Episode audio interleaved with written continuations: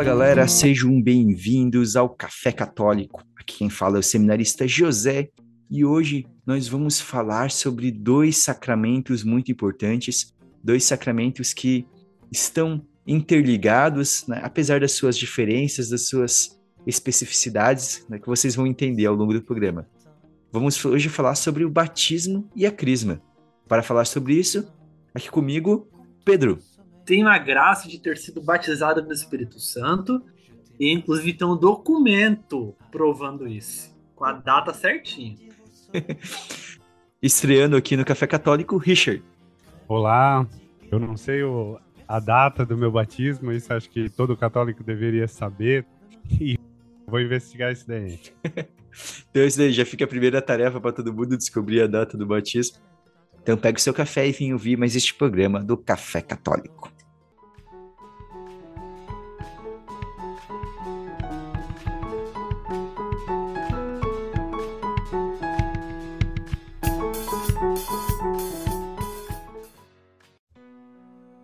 Bom, pensando sobre a data do batismo, eu tenho uma colher de chá, porque eu sei que é 10 dias depois do meu nascimento, porque eu tive que ser batizado às pressas. Não foi nada comigo, foi com meu avô.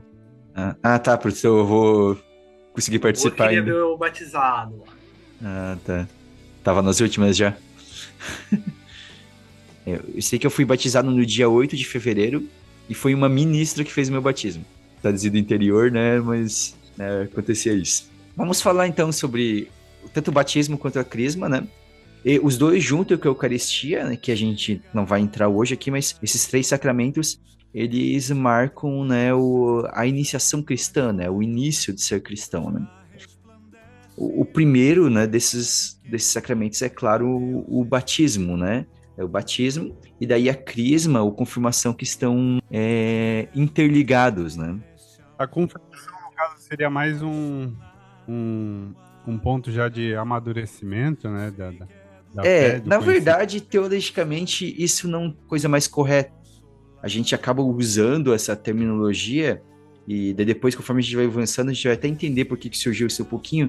Essa ideia da confirmação como um amadurecimento da fé, ele acabou sendo um efeito do fato da questão pastoral da gente separar, né, o crisma e deixar ele para mais tarde, né? O nome mesmo, né, a gente pode falar um pouquinho sobre isso.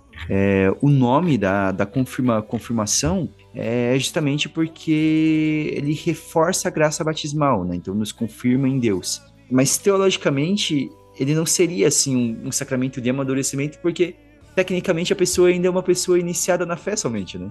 Então às vezes a gente pensa assim, fez a crisma, deve ser pronto, mas tecnicamente, se for bem a fundo, ver teologicamente, a pessoa que recebeu a crisma, ela ainda é a pessoa que está dando os primeiros passos na fé ainda. Na minha cabeça, quando era menor, a crisma era uma formatura, sabe? A gente sente isso, a gente pensa isso, bem muito forte, né? Então, a confirmação anda bem porque ela reforça a graça batismal, né? Crisma, o nome crisma, ele é por causa do óleo, né? Do óleo do crisma, que faz parte do rito essencial. O batismo, né, o nome batismo, do sacramento, é porque batizar significa imergir na água. Eles estão ligados aos aspectos essenciais, assim, né, os nomes, né, o aspecto essencial de cada sacramento. É a matéria, né, Isso. Porque a gente vai ter a matéria e forma de cada um dos sacramentos, né? Lembrando, né, que realmente os sacramentos têm suas matérias. Não tem como, por exemplo, ter um sacramento totalmente espiritual, né? Isso. A gente fez um programa falando somente sobre os sacramentos de maneira geral, e que a gente comentou um pouco sobre isso, né? Então, porque quando a gente fala de sacramento, algo divisível, né? Parte sacramental, propriamente dito, é a parte visível. Graça invisível que acontece, da realidade invisível. Tanto o batismo quanto o crisma, eles têm a sua matéria e a sua forma. O batismo, né, a matéria é a água. A fórmula trinitária, né? Eu te batizo em nome do Pai, do Filho e do Espírito Santo. E no crisma, a matéria é o óleo e a forma é a imposição de mãos individual, o bispo, ou pode ser algum sacerdote, com a frase que fala o nome da pessoa e receba o Espírito Santo. Mostraram para os teus professores lá que tinha esquecido a fórmula do crisma.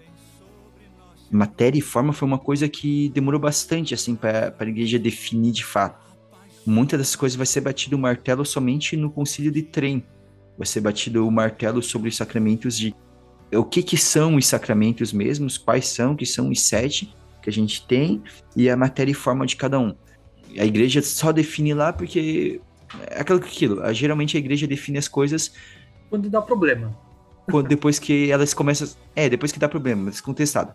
Como a reforma protestante contestou muito os sacramentos, para Lutero, os únicos sacramentos que existiam era o batismo e a eucaristia. A eucaristia ainda de uma forma bem diferente, é só no Concílio de Trento que a igreja vai bater, né, o martelo sobre o sacramento.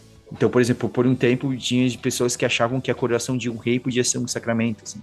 Então, só por uma curiosidade. Quando a gente fala, então, dos sacramentos, ali a gente vai ter... a gente pode olhar um pouquinho para os simbolismos que a gente tem, né? Do batismo e da crisma na Bíblia, né? Então, principalmente do batismo, a gente vai ver no Antigo Testamento. Da crisma a gente vai ver presente mais só no Novo Testamento. Mas a gente vai ter alguns simbolismos, né? E o primeiro simbolismo, claro, o grande simbolismo, que é o essencial do batismo, é a água, né? E todo simbolismo, ele além de uma questão teológica, ele é cultural sempre também. Então, quando a gente pensa assim, batismo, água, até vou perguntar para vocês aqui, quando a gente pensa assim, água, qual que é a primeira coisa que nos vem? A água simboliza o quê? Depois que estudei filosofia, aparece outra coisa. Só lembro de Tales, desculpa. Mas lembra a vida. A água representa a vida. Mas não só a vida, a água representa a morte também. Se a pessoa morrer afogada, representa a morte mesmo. Exatamente, exatamente. Né? A gente aqui que somos de Joinville, né? Que qualquer chuvinha tem parte da cidade que já inunda, né? A água representa destruição também. Então, a água representa a vida, mas representa a morte. E esse simbolismo é importante, ele já aparece nas passagens da Bíblia, porque ele vai assumir esse simbolismo do batismo. O batismo é vida, mas é morte também, né? É morte para o pecado. Pô, peraí. Então lá, quando tu tem lá com Noé, ali é uma prefiguração já do batismo? Sim, é uma das prefigurações mais antigas, né? Que é o do dilúvio, né? Os três grandes prefigurações, que a gente vai ter três grandes prefigurações, e uma dessas é o do dilúvio, né? É que daí a água também significa purificação daí, né? Assim como Noé ali... Deus tirou tudo, né? Tudo que estava errado, separou aqueles e purificou, né? Tirou, separou. E a água faz isso, purifica, limpa também. Tem essa purificação, as purificações também vão aparecer, né? Então, a gente... Geralmente, a água no Antigo Testamento, ele tem três simbolismos, geralmente. Um, num sentido mais cosmológico, que é quando a gente vê ali no relato da criação. É engraçado que... Existem dois relatos da criação, né? Então, que vai ali do Gênesis, do início do Gênesis até o versículo 4 do capítulo 2, e depois é contada de novo a criação de uma outra maneira. Então, é quase que se repete. E é interessante que, no primeiro momento, já existia água lá, né? Então, a água já estava, quando se fala lá, e Deus só separa as águas da terra. Naquele primeiro relato é como se Deus não criasse a água, mas existia uma água... Né, sem vida, né? Deus separa e depois vai gerando a vida. E no segundo relato da criação, quando a gente vê ali no capítulo 2 do Gênesis, a vida surge depois da água jorrar no deserto. Os que até tem deserto, daí Deus faz jorrar água e daí aparece, né? Com fonte de fertilidade. Depois a gente vai ter a água num sentido que elas evocam um sentido histórico, né? De Deus intervindo na história. Aí que vem o dilúvio, por exemplo. Além do dilúvio, a gente tem dois outros grandes momentos, assim, de Deus intervindo e usando da água para salvar seu povo, que é a passagem do Mar Vermelho e a passagem do Rio Jordão. Pô, agora eu tô com medo do batismo agora, hein? É por isso que me tomou. Meu Deus do céu. Não, realmente, eu não fazia ideia que o batismo como destruição, né? Como... porque é destruição do pecado, né? Sim. Então, destrói o pecado. Então, ele é vida, mas ele é morte também. Então, essas duas coisas. E a gente vai ver em todas as passagens, por exemplo, no dilúvio. Ah, é vida, tudo? Sim, mas é morte, tem a destruição. Tem uma curiosidade, tem uma coisa que é interessante, que é sobre o próprio termo dilúvio, tá? Porque o termo em hebraico é um termo chamado mabu, né? Que a gente costuma se traduzir como dilúvio, mas no sentido original, ele se chama de oceano, ele seria uma ideia de um oceano celeste. De dizer que o dilúvio desceu sobre a terra... seria o sentido original, seria que o oceano celeste tomou a terra, ou seja, Deus toma conta da terra por inteiro, né? O oceano celeste. Então quem literalizou, na verdade, isso daí nem foi quem escreveu, então, na verdade. Quem literalizou essa passagem provavelmente foi a pessoa que traduz, depois que traduziu. Sim, é possível que no original tivesse sentido mais dúbio, assim, né? Então, de a água, mas ao mesmo tempo de ficar... Um pouco mais clara a ideia desse que era um sentido celeste, né? Tá, e daí outro sentido da água, tá, tem a destruição. Não, daí a gente ainda tem as outras passagens que a gente pode comentar, interessante, porque pensar as outras passagens assim, nos ajudam a refletir um pouquinho sobre o batismo, né? Sobre o batismo e a crisma, que é, por exemplo, a passagem do Mar Vermelho. Eu desafio vocês aqui agora para pensarem, sem consultarem o texto bíblico, com certeza vocês lembram aí, às vezes, de filme, de ver alguma coisa, de cabeça... Como que acontece a passagem do vermelho? A questão de ele separar as águas, tudo, como que acontece? Eu conheço a versão do Hermanoteu. Não, obrigado. Não, ele bate o cajado, separa a água, ele passa e depois leva os cavalos embora. A água leva o cavalo embora, né? É interessante, né? Então, geralmente o que a gente tem de cabeça, assim, né? Pensa isso de imediato, né? É Moisés batendo o cajado. Eu vou pegar aqui, eu vou fazer a leitura e eu convido o ouvinte aí, se quiser pegar a sua Bíblia e dar uma olhadinha, de olhar como que tá na passagem lá, que é em Êxodo do 14, do 15 ao 31. Na tradução da Ave Maria, lá diz assim, ó. O Senhor disse a Moisés, por que clamas a mim? Diz aos filhos de Israel que se ponham a caminho. E tu levanta a tua vara, estende a mão por sobre o mar e fere-o, para que os israelitas possam atravessá-lo a pé enxuto. Aí tá como o Pedro comentou ali. Vou endurecer o coração dos egípcios para que se ponham ao teu encalço, e triunfarei gloriosamente sobre o faraó e sobre todo o seu exército, seus carros e seus cavaleiros. Os egípcios saberão que eu sou o Senhor, quando tiver alcançado esse glorioso triunfo sobre o faraó, seus carros e seus cavaleiros. O anjo de Deus que marchava à frente do exército dos israelitas mudou de lugar e passou para trás. A coluna de nuvens que os precedia pôs-se de trás deles, entre o acampamento dos egípcios e de Israel. Era obscura e alumiava a noite, e não puderam aproximar-se um do outro durante a noite inteira. Moisés estendeu sua mão sobre o mar, o Senhor fê-lo recuar com um vento impetuoso vindo do Oriente, que soprou toda a noite, e pôs o mar a seco. As águas dividiram-se, e os israelitas desceram a pé enxuto do meio do mar, enquanto as águas formavam uma muralha à direita e à esquerda. Não vou ler até o final do relato ali, mas vocês perceberam que, às vezes, aqui a passagem, ela não fala que foi imediato. Não foi aos poucos. Ele estende as mãos e sopra um vento durante a noite inteira. Então, assim, a gente lê como um relato só, mas hoje se sabe que provavelmente foram dois relatos que foram unidos. Um é essa do imediato, né? Então, porque antes Deus fala, né, para Moisés, né? Estende a tua vara, fere o mar e o mar se abrirá. A graça de Deus, ela é imediata, mas ao mesmo tempo é algo que acontece durante a nossa vida. A noite, a esperar a noite até o dia, que daí a salvação se dá durante o dia, a gente pode interpretar um pouco como a nossa vida, né? Essa vida como sendo essa noite em que a gente espera chegar o dia da ressurreição, o dia que nós vamos nos encontrar com Deus. Então, por um lado, por exemplo, o batismo, a crisma, eles são uma graça imediata. Eu sou batizado, eu recebi o Espírito Santo. Mas aí vem um exercício de, durante a vida toda, a gente deixar que esse Espírito Santo sopre sobre nós, né? E vá abrindo o caminho da nossa salvação. Eu fico imaginando Moisés, imagina só, não, o povo, né? Moisés chega lá, levanta a mão, começa a soprar as águas do Oriente, e daí os ventos do Oriente, e daí de repente o povo, se abriu, vamos lá, estamos se afogando, né? Aos poucos.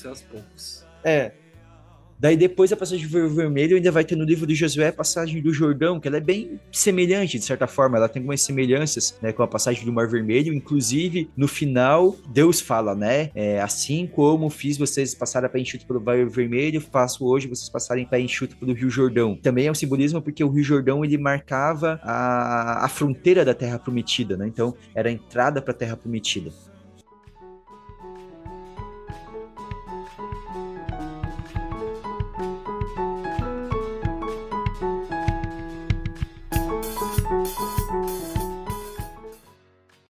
A outra forma que eu tinha falado lá, que a gente tinha o sentido cosmológico, que eu falei da criação, esse sentido histórico tem ali, a parte que eu falei das purificações propriamente ditas, né? As purificações com água, no Antigo Testamento, aparecendo lá no livro de Levítico e no livro de Números. Capítulo 11 ao 15 de Levítico e no capítulo 19 de Números, são onde apresentam os ritos de purificação, né? Nem todos, alguns desses ritos envolviam água.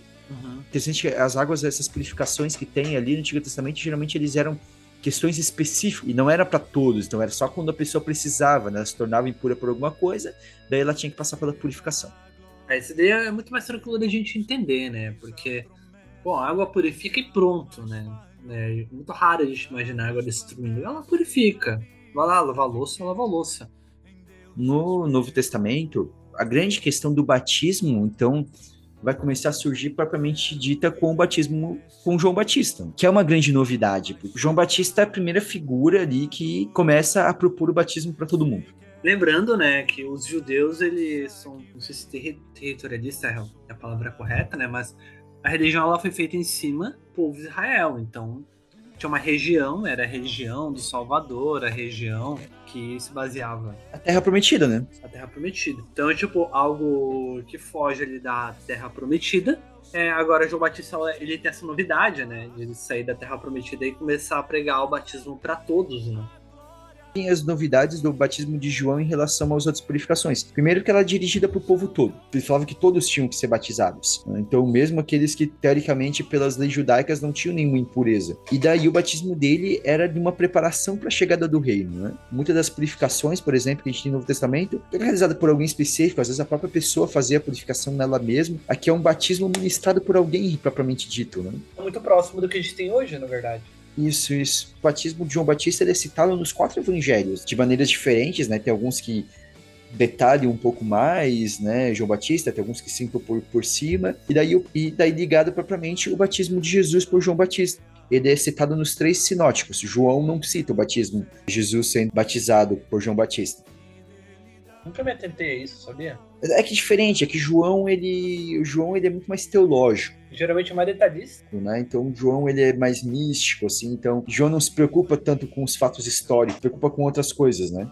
João se preocupa mais com a construção teológica, né? O batismo de João Batista, a gente vai ter ali algumas diferenças, né? Então, Marcos, ele cita, assim, e cita de maneira bem direta. Jesus lá é batizado. Em Mateus, há aquela questão do diálogo, né, do João falar, mas por que vem a mim? Daí digamos uma explicação, né, de por que Jesus tem que se batizar. E Lucas, ele cita, mas sem narrar a cena. Ele cita que Jesus foi batizado, mas ele não narra a cena.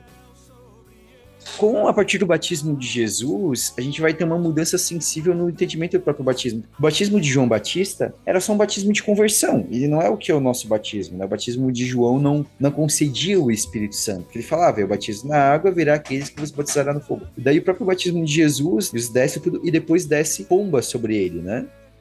Alguns autores da patrística, né? Alguns padres da igreja vão ver já o simbolismo da crisma, propriamente dita, nessa pomba que desce sobre Jesus simbolizando o Espírito Santo. E o próprio batismo de Jesus, ele, de certa forma, ela é uma antecipação de todo o seu mistério pascal, né? Jesus que desce as águas, ou seja, que morre. Jesus que sai das águas, ressuscita. E o Espírito Santo que desce sobre ele, Pentecostes. Bento XVI faz uma reflexão assim, bem interessante no livro dele, Jesus do Nazaré, sobre essa cena do batismo, assim, falando disso, né? Então, os sacramentos, para nós, eles estão ligados ao mistério pascal de Cristo. Tanto o batismo quanto a crisma, eles estão ligados ao mistério. E é da onde a gente tira a força mesmo, de que vem o sentido de maior da gente se batizar e receber a crisma, vem porque a gente faz parte ali do mistério de Cristo. Eu nunca tinha parado para pensar, mas uma pergunta bem tosca. Por que Jesus precisava se batizar? O batismo de João era um batismo de conversão. Teoricamente, Jesus não tinha, né, por que se converter. Interessante que eles marcam, de certa forma, o batismo, se você for ver, ele é a marca nos sinóticos do início do ministério de Jesus. Quando ele marca e prefigura esse mistério pascal que ele vai viver, essa forma é... Se ele não tinha pecado para ser redimido ali no batismo, como se fosse naquele momento em que Jesus assume os pecados sobre ele, né? Ele assume o pecado no mundo. É tanto que João Batista vai dizer, eis o Cordeiro de Deus que tira o pecado do mundo, né? E não só os pecados, mas o pecado no singular, porque ele é capaz de destruir todo o pecado do mundo. Não somente perdoar o que nós já fizemos, mas ele é capaz de destruir tudo aquilo que nos leva a pecar. Um pouco nesse sentido de por que Jesus tinha que se batizar. Na passagem não tem os discípulos de Jesus sendo batizados. Não, os discípulos de Jesus não mostram ser batizados. Tem alguns, assim, eram discípulos de João Batista antes, né? Então, provavelmente já tinham sido batizados por João Batista, né? Passagens bíblicas, às vezes, assim, que é difícil a gente casar, mas, por exemplo, apesar de Jesus chama lá Simão, Pedro e André lá no barco, é um momento citado também que André, ele já conhecia João, né? André vê a cena, né, de batismo e vai contar para Pedro, sobre Jesus. Provavelmente eles foram batizados em algum momento, os apóstolos, os discípulos em si, a gente não vê eles sendo batizados. Mas a gente vai ter, daí depois, a grande missão dessa ordem do batismo, o batismo, né, dos primeiros cristãos é uma ordem dada por Jesus, né, lá no final do Evangelho de Mateus. Passagem bem conhecida, né? Pregar o Evangelho e batizar a todos em nome do Pai, do Filho e do Espírito Santo. Falando ali dos batismos dos primeiros cristãos, né, e pegando algumas cenas de batismo que a gente vai ter descritas ali em Atos dos Apóstolos, a gente vai ver, primeiro, uma coisa curiosa é que geralmente no Atos dos Apóstolos, quando se fala do batismo,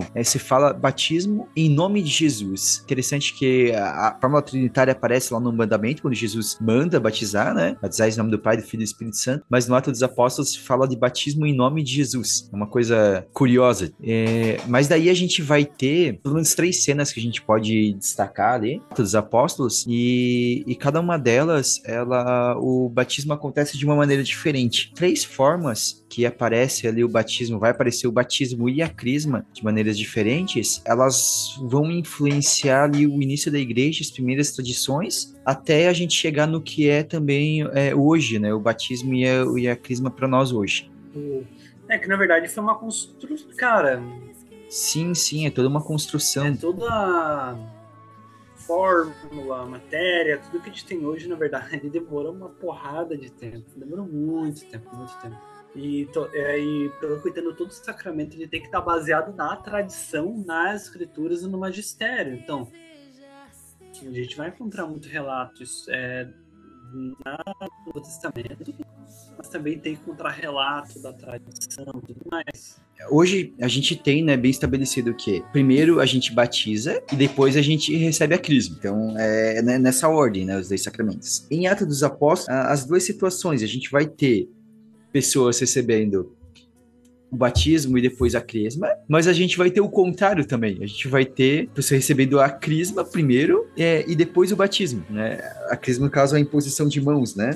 Se a gente pegar, por exemplo, lá em Atos dos Apóstolos, capítulo 8, versículo 14, 17, vai ter ali Pedro e João na Samaria. Então, ali vão dizer que algumas pessoas elas tinham recebido o Espírito Santo. Elas vão pedir o Espírito Santo sobre umas pessoas que só haviam recebido o batismo. Pedro e João oram, né, para que o Espírito Santo desça sobre elas, né? Ou seja, confirma a graça do batismo. Isso também vai acontecer em Atos 19 também tudo. Mas se a gente, por exemplo, pegar o batismo de Saulo que vira Paulo, né, antes de Paulo, primeiro Ananias, né, que vai, ele entra, ele primeiro estende, né, as mãos, né, para que o Saulo receba o Espírito Santo e depois Paulo é batizado, né? E isso vai acontecer em outro momento também, dos primeiros Pentecostes não judeus. Primeiro o Espírito Santo desce sobre eles, né?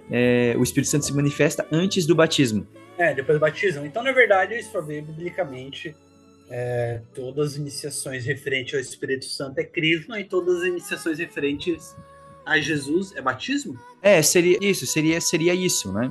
É interessante que essas formas, assim, de antes, depois, elas vão dar origem a partir disso, né? O batismo ali seguido de posição de mãos, ou o Espírito Santo vindo antes, né, do batismo, ele vai gerar, conforme a igreja vai avançando, a gente chega ali no século IV, existiam 3 tradições, basicamente, de batismo, dos sacramentos da iniciação cristã. É porque eu comento isso porque elas vão ajudar, né, como tu falou, é uma construção pra gente chegar no que é o batismo e a crisma hoje. Quando a gente avança, daí passa ali, né, dos relatos bíblicos e pula lá pro século IV, a gente olha lá pra igreja no século IV, a igreja começando a se institucionalizar um pouco mais, a gente já tinha 3 tradições. Uma que era a tradição que acontecia ali em Milão, né, em Roma ali, né, a tradição que, como que era feito ali, a iniciação cristã? Era 3 imersões, né, a pessoa imergida 3 vezes, com perguntas trinitárias, não era a fórmula trinitária, era perguntas trinitárias, mas tinha a questão das 3 pessoas. Daí o bispo fazia a assinalação, né? Assinalava, ou seja, o bispo fazia um sinal somente, não tinha óleo ainda, né? Para conferir o Espírito Santo. E também era dado a eucaristia batismal. A eucaristia era já dada ali, inclusive ali era dado junto, ali, os 3 sacramentos na sessão cristã.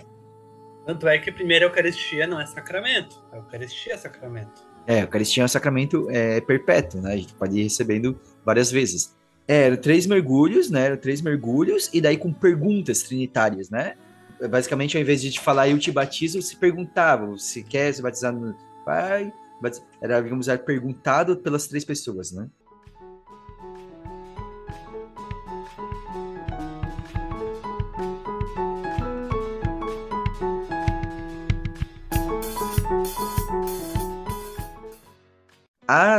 No Jerusalém, ali, porque falava-se 3 imersões, às vezes em alguns lugares era mergulho mesmo, ou às vezes podia talvez só ser a questão de uma cabeça, talvez um bacilo, mas 3 imersões, né? Em Jerusalém, por exemplo, na tradição oriental, que vinha em Jerusalém, era um pouquinho diferente, porque eram as 3 imersões, daí com fórmula trinitária, né? Então esse estilo, né? Eu te batizo em nome do Pai, do Filho e do Espírito Santo. E daí, em Jerusalém, já era utilizado o óleo. Então são na fonte, né? Na fronte, o óleo, né? Para comunicar o Espírito Santo. E também tinha a eucaristia batismal. Existia ainda uma terceira tradição, que era a tradição em Antioquia, tradição siríaca, que você via lá em Antioquia, que lá na tradição siríaca tinha uma unção pré-batismal, ou seja, antes da água, era feita uma unção pré-batismal, que é essa unção pré-batismal que comunicava o Espírito Santo. Feita as 3 imersões, né, com a fórmula batismal e a eucaristia batismal também. O cara era crismado, batizado e recebia a eucaristia. O que eu quero chamar a atenção é que é o seguinte, assim, ó,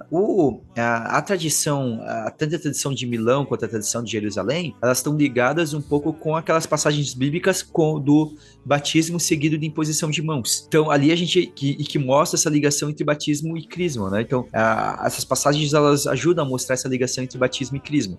Enquanto as outras ali, que elas, do Espírito Santo se manifestar antes do batismo, ela se tornou esse fundamento para essa unção pré-batismal que era usada na tradição siríaca. E hoje tudo isso faz parte do nó de como é o sacramento que a gente celebra hoje. Que a gente celebra, tem a unção pré-batismal, a imersão e depois a unção com o óleo do crisma, que é dado inclusive do batismo, né? A unção com o óleo do crisma já.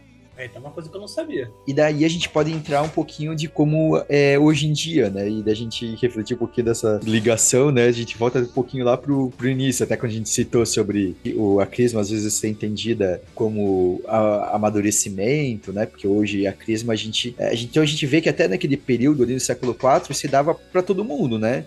Fosse para os adultos, fosse para as crianças, era dado os 3 sacramentos da iniciação cristã de uma vez só. E depois, com o tempo, por algumas questões pastorais, foi se separando. Curioso que nas igrejas ortodoxas, até hoje, a eucaristia é dada a eucaristia pro bebê, né? Ele é bebê batizado, é dada a eucaristia para ele, a eucaristia batismal.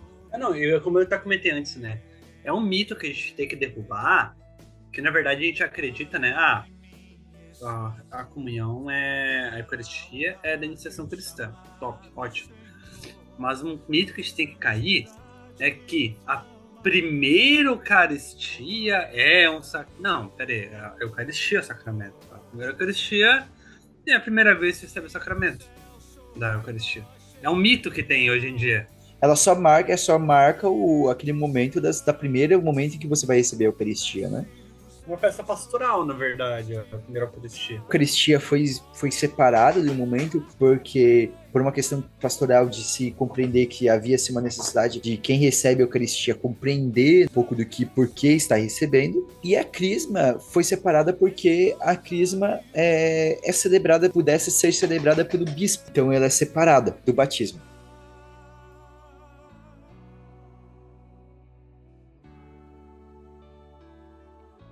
Tanto o batismo quanto a crisma, eles têm funções bem parecidas, que é comunicar o Espírito Santo pra gente. O batismo, né, então, quando a gente recebe o batismo, a gente recebe o Espírito Santo, somos perdoados, né, do pecado original e somos inseridos na igreja. Esses são os efeitos, né, do batismo. Na atualidade, pelo que eu vejo, tá? Agora, uma opinião totalmente da cabeça, né?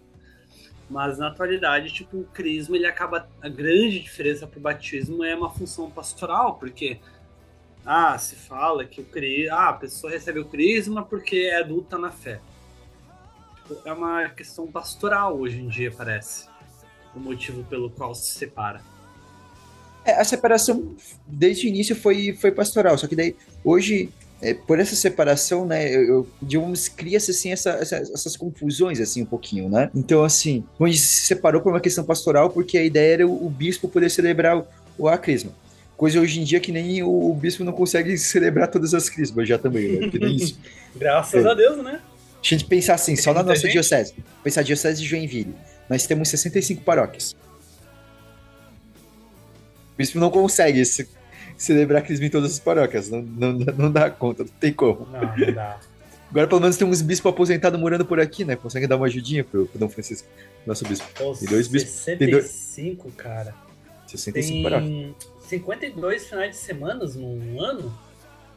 Sim. O cara vai... Todo final de semana vai ter que ir lá celebrar pelo menos um crisma, né?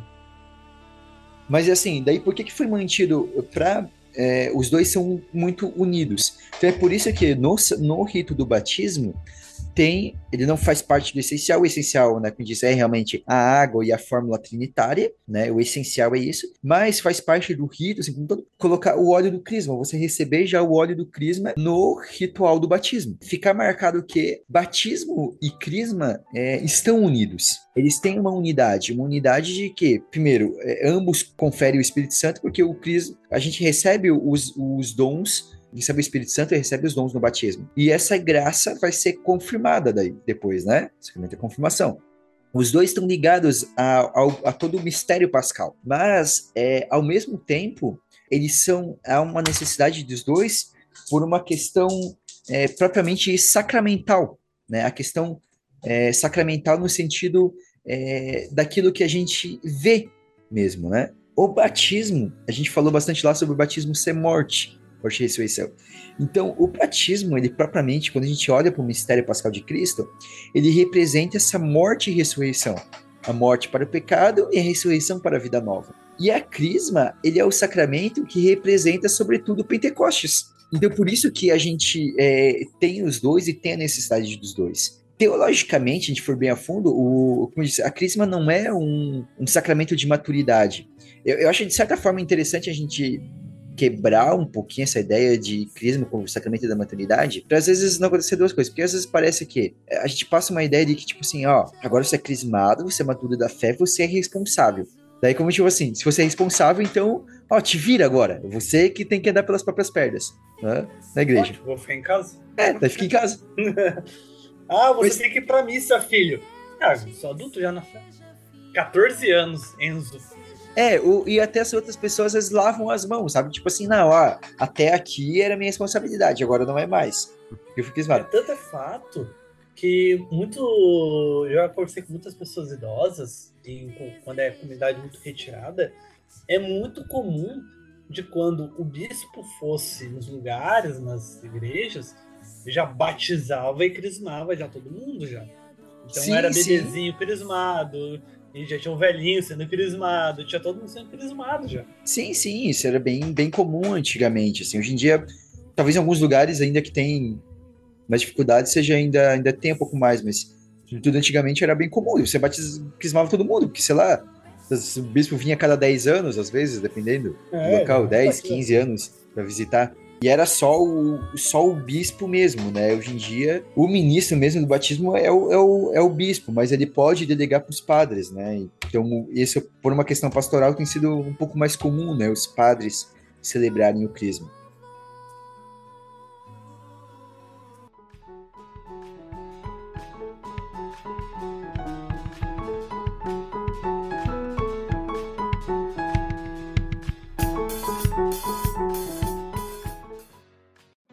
Caso não havendo a imposição de mão, o sinal ali, não seria crismado.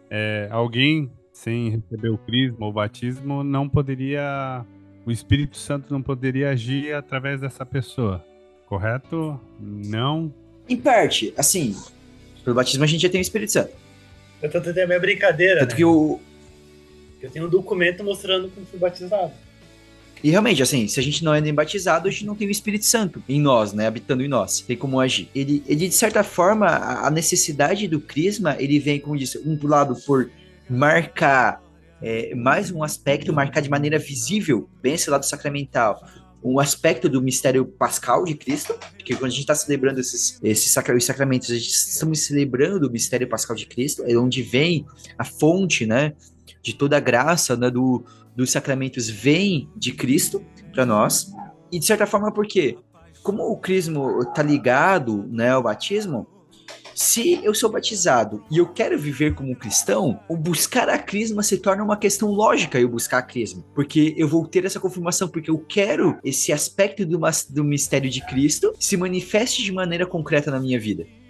É como tu ganhasse ali, vamos dar um exemplo assim, né?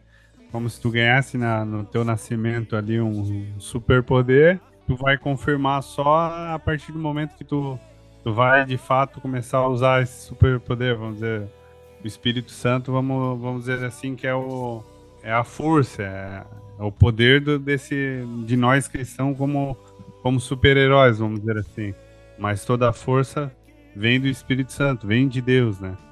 E a nossa criptonita aí é o pecado, né? Quais que são os efeitos do batismo, né? O batismo, ele perdoa o pecado original, todos os pecados pessoais também, todas as penas devidas ao pecado. Ele faz participar da vida divina trinitária, incorpora a pessoa na igreja, então eu faço parte da igreja a partir do batismo.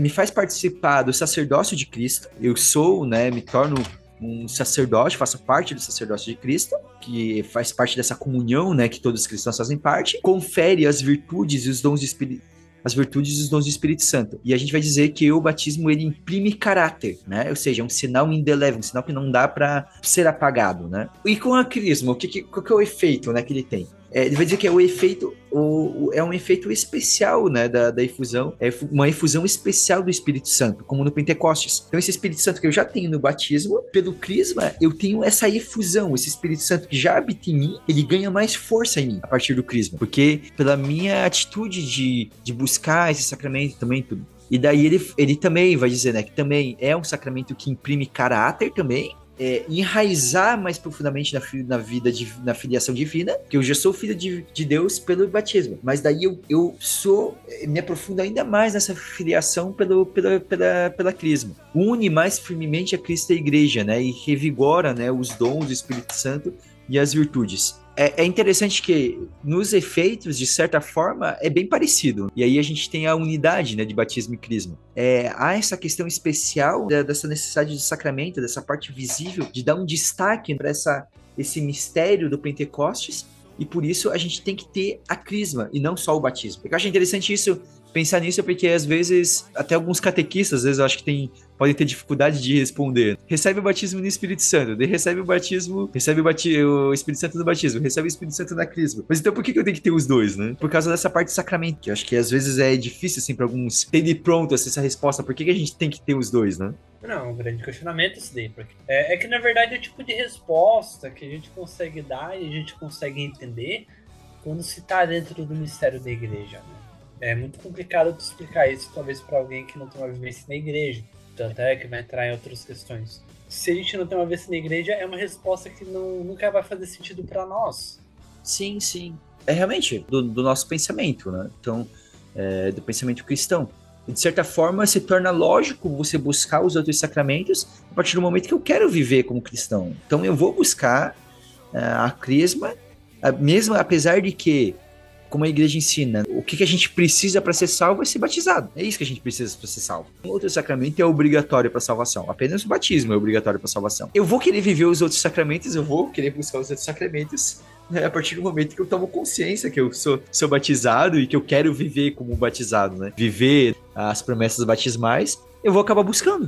Né? É uma questão lógica. E daí as explicações vão fazer sentido, né? Isso, quando a gente está inserido. Acho que a gente pode, talvez, questionar uma coisa, né, que o pessoal sempre cai. Por que batizar bebê, né? É uma questão que a gente sempre acaba caindo pastoralmente. Sim, sim. Uma teologia prática. Até porque os nossos irmãos protestantes, às vezes, questionam bastante isso, né, de por que batizar uma criança, né? Eu acho que a gente acaba, às vezes, dando uma resposta que, na verdade, ela até é errada. É, eu já vi muito católico responder assim, talvez até para uma questão de poder explicar melhor e entender que, não, o batismo a gente batiza e tal antes, mas daí o crisma é para quando a pessoa tá mais velha e faz uma função parecida com o batismo. Mas daí entra no ponto, poxa, mas eu posso receber meu crisma quando eu sou bebê também? Então é uma resposta que, na minha opinião, não acho errada, mas ela é um pouco incongruente, sabe? Ela não cabe muito bem naquele lugar. Qual é o motivo pelo qual a gente vai batizar a criança? Que é essa questão da entrada do mistério, se a gente quer que a criança, que o católico, o cristão e que todas as pessoas, como João Batista, né, levou isso daí para todas as pessoas. Poxa, eu quero que todas as pessoas sejam batizadas, todas as pessoas vivam o mistério da igreja. Então, logicamente, o meu bebê que está aqui do meu lado na barriga da minha esposa, eu quero que ele viva esse mistério também. Então, quando ele nascer, a gente já vai sair da maternidade para batizar, não, brincadeira. Mas eu quero que ele viva esse mistério já desde o começo, já. Lá no compêndio do catecismo, né, a igreja vai dizer assim, tem uma das perguntas é isso, por que a igreja batiza crianças, né? E lá ele dá a resposta assim que, porque tendo nascido com o pecado original, elas têm necessidade de ser libertadas do poder do maligno e de ser transferidas para o reino da liberdade dos filhos de Deus, porque o pecado original, ele nasce, todos nós nascemos com o pecado original, né? Inclusive as crianças, herdamos este pecado original. Então as crianças já têm necessidade de ser libertadas, né? E daí ali elas já recebem o Espírito Santo e já são inseridas na igreja. É por isso, né, que a gente batiza as crianças. Porque a gente já quer que elas tenham essa assistência do Espírito Santo desde sempre. Existiu a confirmação do batismo, né? Antes da crisma ou é antes da comunhão? Daí a renovação das promessas, né, do batismo, né? A renovação das promessas do batismo se orienta a fazer tanto antes da primeira Eucaristia quanto antes da crisma, né? Mas é uma renovação das promessas, né? Eu acho que, a grande diferença que a gente vai ter com a questão do protestante, né? Até uma das grandes divergências realmente que ditam a regra, é na questão de que o sacramento, na visão protestante, vamos colocar aqui realmente o evangelho, porque luterano, calvinista, eles vão ter uma certa diferença ainda. O sacramento vai ter uma importância muito grande. Por exemplo, o pentecostal, não pentecostal, eles vão ter realmente o sacramento como um símbolo apenas. Enquanto para o católico, o sacramento ele vai ter uma mudança material e espiritual na pessoa. Tem uma materialidade ali. Não é apenas um símbolo, um teatro, uma história. Da mesma forma que a missa não é apenas um relembrar do que Jesus esteve na cruz. Não. É uma memória de que Jesus está na cruz naquele momento, né? Quando se trata, né, das crianças, né? Para ser batizado, o que se requer, né, é a profissão de fé. E daí, no caso, né, das crianças, os pais e os padrinhos vão expressar essa fé, né, vão manifestar, professar essa fé no lugar da criança, né, pela criança. Se for um adulto, é ele mesmo que professa a fé, né, na hora de ser batizado, né, se for o caso de um adulto. Ele mesmo expressa, né, a fé, as promessas, senão são os padrinhos. E aí que vem um papel que é bem importante, que às vezes é bom a gente lembrar, né? Das pessoas lembrarem, né, bem qual que é o papel dos padrinhos, né? Que é educar na fé. Não é pra dar presente. Não é dar presente no final do ano? É, né? Pais também tem que ter consciência quando convidam, né, os padrinhos, quem vai ser padrinho, né, de batismo, para que sejam pessoas que vão orientar de fato, que vão orientar, que vão ter gente nessa, que vão dar testemunho, né, que serão testemunho de fé. Todo domingo na missa já tá bom, tá ótimo, tá vivendo pelo menos, né, essa fé. Tá fazendo mais que muito, que 90% dos padrinhos por aí. Olha assim, se você tá participando ali, pelo menos tá fazendo o básico do cristão, né? Pelo menos tá fazendo ali, tá indo. Viva na maior simplicidade, sim, mas tá dando testemunho, tá indo todo domingo da missa. E qualquer, né, pessoa pode ser batizada, né? Qualquer pessoa que não tenha sido batizada, pode ser batizada, né? Porque o batismo recebe uma vez só. E, inclusive, tem a questão de que qualquer um pode dar o batismo. Isso, em caso de extrema necessidade, né? Pelo amor de Deus, gente, não... Fica inventando de fazer batismo por aí, pelo amor de Deus. Tem alguns locais, mas antigos, que eles... Às vezes tem até um problema, assim, principalmente porque era comum antigamente batizar em casa, né? Muitas vezes até por questão de saúde, da criança não sobreviver, ele batizava em casa e depois levava pra igreja. Só que tem lugar que isso virou cultural, assim, de que é feito até hoje, mesmo sem necessidade, faz-se o batismo em casa e depois leva pra igreja, né? Daí fica toda essa dificuldade, às vezes, né? Inclusive, eu tenho um tio meu que aconteceu isso. Ele foi batizado no hospital, né? Eu não cheguei a conhecer, ele morreu bebê, né? Ele foi batizado pelo meu avô. Foi usada a fórmula de batismo, do Pai, do Filho e do Espírito Santo, jogou a aguinha lá, foi batizado. Essa questão é que deu o padre, ele não quis reconhecer, alguma coisa assim, mas daí foi problema entre os dois. Mas, sim, tem casos de urgência que a pessoa tem que realmente fazer. Mas, meu Deus, é só urgência, pessoal, pelo amor de Deus. E cuidado, né, pra não brincar com isso. Até porque hoje em dia é bem mais acessível, assim, então não tem tanta necessidade, assim, nas nossas realidades aqui. Por isso foi preciso chamar, né, porque eu já ouvi de padres que foram no hospital, dar o batismo no hospital. Inclusive, né, com o padre, né, o padre Ivan me contou uma vez que ele deu um batismo no bebê, que ele deu batismo e daí não podia jogar porque tava na... E daí ele usou um conta-gotas. Ele só precisava cair um pouquinho, não podia, tipo, molhar de fato. E realmente é o mínimo que precisa. Então ele derrubou a água, Deus diz em nome do Pai, derrubou a água, do Filho e do Espírito Santo. Derrubou ali a água 3 vezes e pronto, batizou a criança. Oh, agora uma pergunta bem idiota, tá? Eu acho que tu não vai conseguir responder, José. É um desafio. Tem como batizar com vapor? Não, tem que ser água, né? Tem que ser água. É líquido mesmo? É água, tem que derramar água. Ou sei lá. Porque eu tenho que derramar... Gelo. Tem que derramar água sobre a cabeça.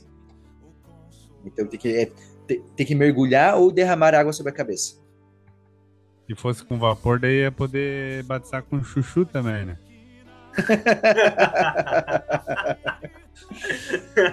É mais provável com chuchu, né? Melancia também, tem muita água.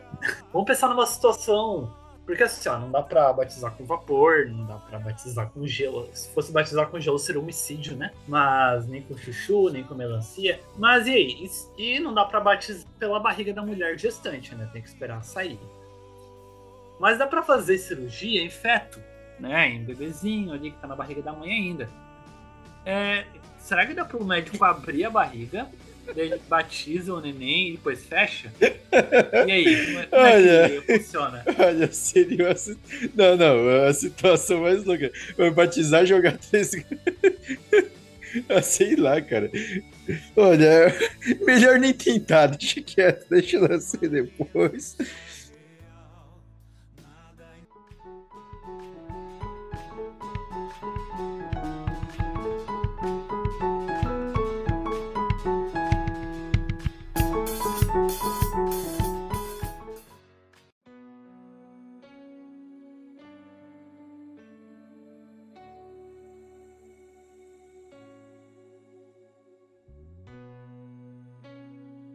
Porque a gente também confia na misericórdia divina, e apesar de que a igreja, quando diz que precisamos do batismo para ser salvos, a igreja também se pronunciou que qualquer bebê que morra antes de ser batizado vai para o céu também, né? Porque afinal, ainda mais ele em si não fez nada, né? Então a gente dá o batismo para dar proteção para a criança, tudo. Mas eu quero dizer que se o bebê não for batizado, ele vai para o inferno. Não. Ele vai pro céu, né? Mas é porque a gente quer que ele tenha essa assistência do Espírito Santo, essa força do Espírito Santo com ele desde o princípio. E por isso a criança é batizada, presente, de certa forma. O batismo, né, basicamente, a gente tem ali no rito, né? Então, a criança ali que é acolhida, né, apresentada, vem as perguntas, né, o que os pais pedem à igreja, daí a gente vai ver lá, os casais não sabem responder, que é batismo, né, tem que ficar soprando, saúde, prosperidade, né? Daí você vem lá, vocês querem ajudar a crescer na fé, seus padrinhos querem colaborar na missão, se a comunidade é colaborar também, porque a comunidade também responde junto, então tem a sinal da cruz ali tudo, então depois tem as preces, tem a invocação dos santos, tem a unção batismal, né, que daí é ungido o peito, né, que é o óleo dos catecúmenos, né, esse primeiro óleo, né, o óleo dos catecúmenos, que é um dos três óleos lá que são na missa, né, na missa do Crisma, né, do Quarta-feira Santa, sempre na Semana Santa, bispo. Então, o óleo dos catecúmenos ali no peito, né, para que conceda força, sabedoria, as virtudes divinas, né. Então, o óleo dos catecúmenos. Daí é feito a parte essencial, né, do batismo mesmo, a imersão ali com a fórmula trinitária, e depois tem a unção pós-batismal, a unção com o óleo do Crisma, que daí é feito na fronte da pessoa, como disse, para marcar essa unidade de que batismo e crisma estão unidos, então é dado o óleo do crisma ali. E o batismo ainda tem, né, se for pegar o rito, assim, bem completinho, depois disso é que se trocaria a veste da criança, que daí, nesse momento, a criança seria revestida com uma veste branca, e daí depois, né, a luz também, a vela que é acesa lá, a luz de Cristo. E por fim, ainda, ao rito complementar dois ritos complementares, que é o da entrega do sal, né? Colocar o sal na língua da pessoa, do bebê ali. Que quem preside diz, vocês são o sal da terra. E por fim, o éfeta, né? Que daí quem preside toca no ouvido e na boca da criança, né? E faz uma oração, né? Para que professe, né? E proclame as várias vidas. Então, isso é o batismo, basicamente. E às vezes tem umas situações engraçadas, assim, quando rola batismo. Uma vez tive um batismo e chegou lá e perguntou para os pais, qual que é o nome do bebê? Daí os pais falaram, era Zé Felipe. Beleza. O padre falou assim, estamos aqui reunidos, né, para batizar o José Felipe. E os pais, não é José, é Zé mesmo o nome.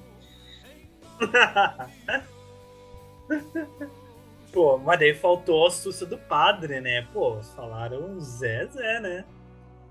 É, mas eu imaginava que tinha colocado em registro. Zé. Mas era essa a realidade. Já nasceu como Zé, já. A minha mãe tem uma história muito boa do batismo dela, que eu descobri ano retrasado que o nome verdadeiro dela, no céu, né? É brincadeira, né? Eu nunca encontrarei minha mãe no céu, na verdade, porque eu ia procurar pelo nome errado. O nome dela é Kátia Petero Reinert, né? O nome de casada dela. E daí eu descobri, eu fui ver a certidão de batismo dela, tá? Kátia Maria. No civil tá Kátia, no batismo. Eu ia procurar no céu, e daí o São Pedro ia chegar assim pra mim, tem uma Kátia Maria aqui. Não, é outra. É, porque apesar de não ser uma regra, né, a igreja orienta que os nomes de preferência se utilizem nome de santos, né, nas crianças. E daí era comum, antigamente, assim, tinha padres que se recusavam se não colocasse pelo menos o segundo nome de algum santo ali no segundo nome, pelo menos. Não, o pior é meu avô. O padre deu o piti também porque não tinha, nessa regra, né, que tinha que ter um nome, e colocou o segundo nome como José ou João. Um nome assim, um nome bíblico, tá? Agora a pergunta qual? Francisco. Foi Francisco, não foi bíblico não. Francisco.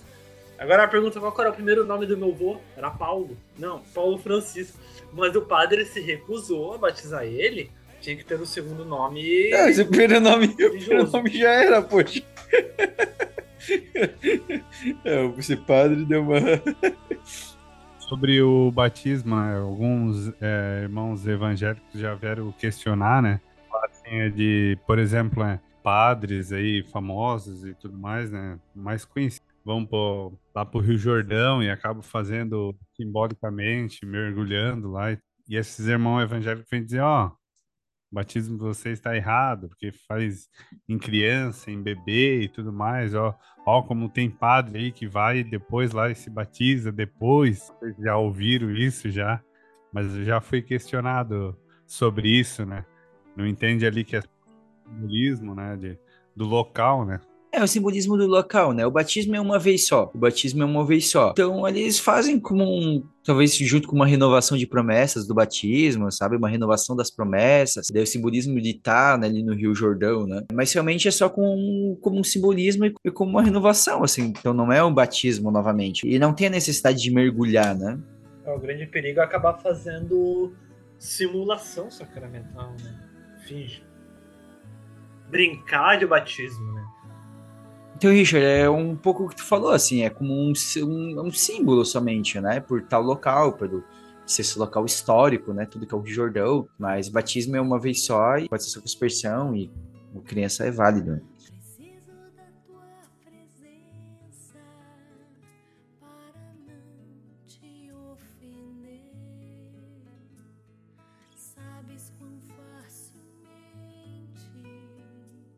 O Crisma, né? Só pra gente passar um pouquinho ali pela celebração do Crisma em si. A missa de batismo pode ser feita antes, não precisa ser no mesmo dia, geralmente é feita, né, num dia antes. E basicamente elas são próprio, né, do Crisma, né, mesmo. Geralmente costuma se fazer uma oração, né, por todos, assim, uma imposição geral. Mas o que vale pro Crisma mesmo é a imposição individual das mãos. Né? Ou seja, é marcar individualmente com óleo e é o bispo individualmente, né, impor as mãos um por um para que a pessoa receba, né? Ele fala, né, fala o nome da pessoa, né? Então recebe por esse sinal o Espírito Santo, o dom de Deus.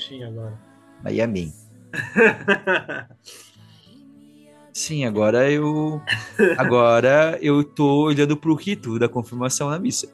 Porque tem coisas que já tá escrita justamente porque a gente pode ler, né? Não, quando tu for... tem que treinar pra quando for bispo, pegar e já saber de cor, já. Não. Que eu não passo por isso, porque é muito sofrimento ser bispo. Não é tão bom, né? Não, mas... mas era um medo que eu tinha, sabia? Porque eu lembro que quando eu passei pelo seminário... Eu parava e pensava, não se fala nem questão do bispo, né? Mas, os padres fazem uns ritos, tipo, de cabeça, que já sabe que são tão simples, tão coisa, uma frasezinha só. Pensando, e se der branco na hora? E eu, tipo, só deixa eu ver no meu celular aqui rapidinho, tem um missal... Eu tinha muito medo dessa vergonha. Mas voltando pro Crisma, e uma coisa bem interessante que é a discussão sobre a questão dos padrinhos, né? Que tem muito hoje em dia. Tem essa discussão muito grande, poxa... O batismo tem padrinho, não tem discussão. Né? Tem padrinho. Mas o Crisma, ele começa a ter essa discussão porque ele tem essa unidade com o batismo. O padrinho do batismo faz sentido já ser o padrinho do Crisma. E ainda além disso, né? Vai se ter muito hoje em dia se o cara, ele, em teoria, né? Já é maduro na fé. Não que o Crisma seja só isso, né? Mas... pastoralmente ele acaba sendo, né? Acaba sendo, entre aspas, uma formatura da fé. Então, não faz sentido de ter alguém responsável por ele. Então tem essa discussão hoje em dia sobre a questão de ter um padrinho, né? É uma discussão que existe e eu acho que vai longe, assim, né? Essa discussão. Tem locais que eles, dioceses, por exemplo, assim, que eles dão já uma orientação de que, tipo, pro Crisma, o padrinho seja um dos padrinhos do batismo, e não uma nova pessoa, sabe? De certa forma faz sentido. E realmente você pode, em qualquer lugar, você pode convidar alguém que é o seu padrinho de batismo, um deles pra ali te acompanhar. Faz sentido ter alguém junto, mesmo pra alguém adulto, porque é como eu disse, assim, de certa forma, porque a gente transformou nessa ideia de sacramento, de maturidade, mas eu reforço mais uma vez aqui. Por que eu reforço isso? Eu acho que eu reforço que é uma coisa que para todo mundo pode pensar um pouquinho de como é feito e acompanhado nas paróquias, como é acompanhado quem recebeu depois que recebeu o sacramento. Seja um adolescente ali recebendo, seus 14 anos, recebendo o Crisma, seja alguém mais velho que fez uma catequese de adultos e recebeu todos os sacramentos, não dá para simplesmente, pronto, tu foi até agora se vira. Não,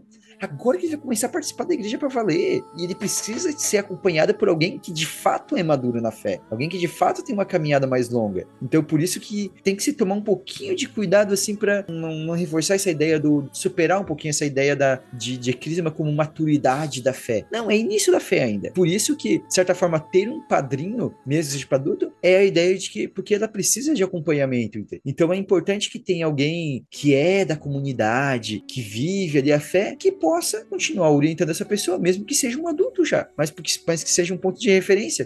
Tem toda a razão, porque é um perigo muito grande a gente pensar que, bom, por eu ser um adulto, eu não preciso de comunidade. É um perigo muito grande isso daí. É meio que como se tu recebesse... Ai, esse é o nome da palavra agora... Quando tu é menor de idade, mas tu pode ser tratado como adulto. Emancipado. Emancipação. Tipo, você não recebe uma emancipação da fé, na verdade, né? Você ainda depende da sua comunidade. E sempre vai depender, né? A gente sempre vai depender. Até o fim. Buscar não usar essa nomenclatura, né? De entender, não, o crisma não é sacramento da maturidade. Teologicamente não é. Pastoralmente... até faz um pouco sentido, eu acho que faz sentido realmente a crisma ficar um pouco mais tarde, né? Tem lugares que até discutem até, às vezes, deixar para até uns 16 anos. Não sei se mudaria muita coisa, mas a questão é entender que, ó, a fez, ele só cumpriu mais uma etapa, mas a gente tem que continuar acompanhando. Porque agora ele vai participar, a gente tem que continuar acompanhando e ali agora ele vai começar a amadurecer. Maturidade na fé vai vir bem depois de receber a crisma. Tem uma preparação até eu receber a crisma, sim. Mas não quer dizer que o estar preparado para receber a crisma não quer dizer que está preparado para viver todos os aspectos da fé plenamente. É, só porque ele conseguiu receber o básico, pelo menos. E daí pode receber os sacramentos básicos, os sacramentos iniciais. É, até porque pode ter uma pessoa mais nova, né?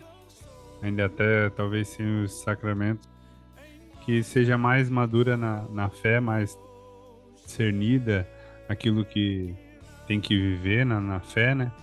Do que um adulto já de muito tempo, já dentro da igreja e tudo mais, né?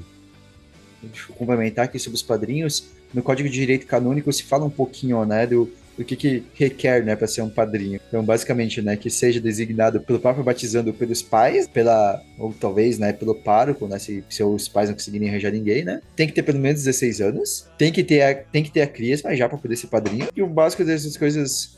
não seja impedido por nenhum outro motivo, né? Não seja o pai ou a mãe do batizando, não dá para ser pai e padrinho ao mesmo tempo, né? Ter a vivência da fé, né? Para ser um padrinho. Aí ele fala dos padrinhos do crisma, né? E ele fala, né? Quando possível, né? Que tenha um padrinho, né? Para acompanhar, que tenha as mesmas condições. E até o próprio Código de Direito Canônico diz aqui o que eu já falei, né? O Código de Direito Canônico traz, né? Convém que se a escolha para padrinho, né? Da confirmação quem desempenhou essas funções do batismo. Eu acho que é isso. Acho que conseguimos falar bastante, né, sobre o batismo, sobre a crisma. E vamos agora para as nossas dicas culturais.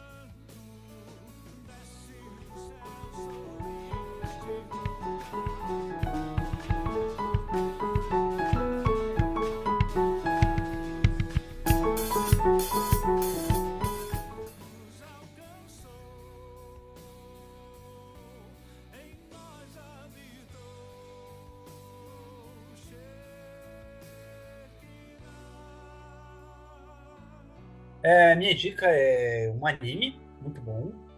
Eu recomendo, pelo amor de Deus.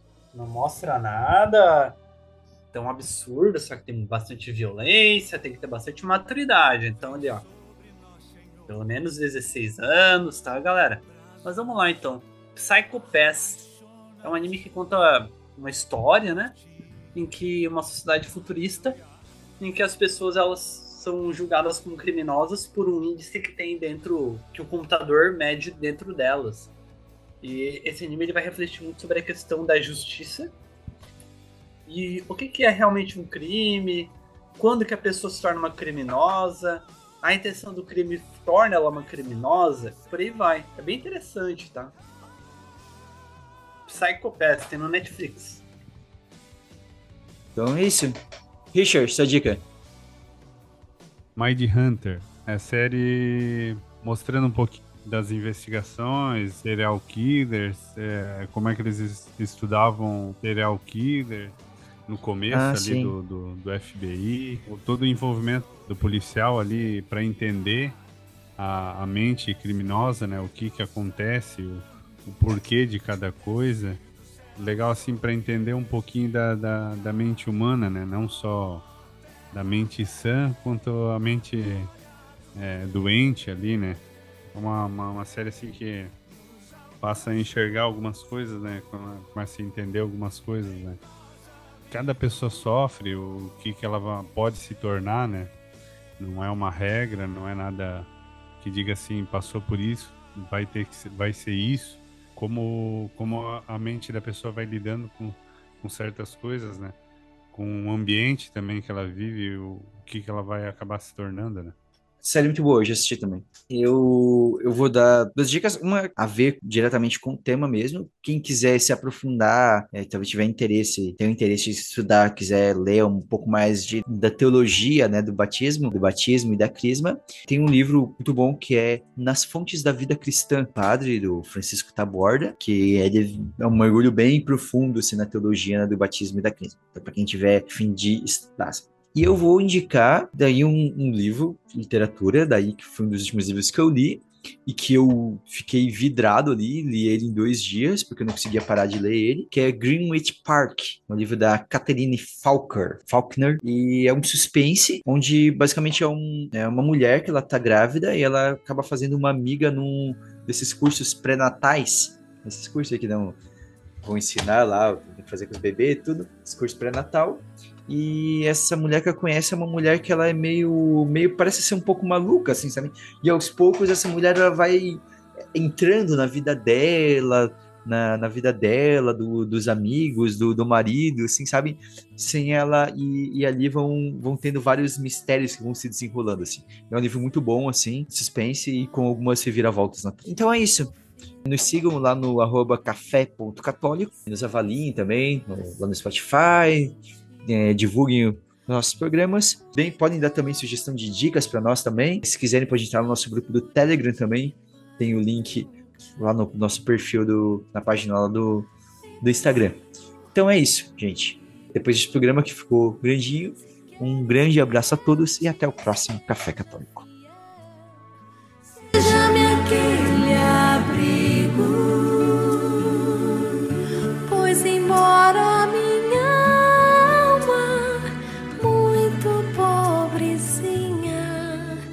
desejar ser pra ti lugar de consolação, carinho e adoração, um ninho de amor então, quietude profunda oração. Peço que não mereço, mas tua presença, ó Deus, quero ter.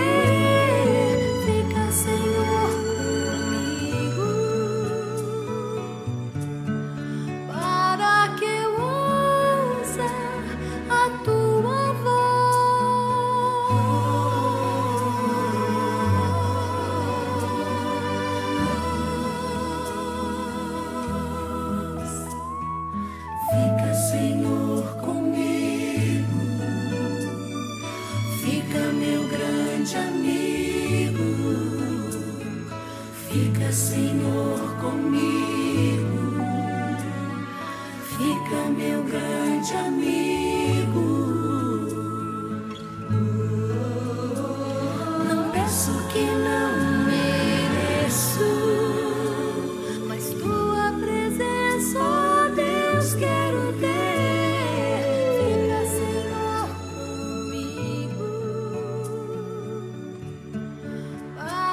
eu ouça a tua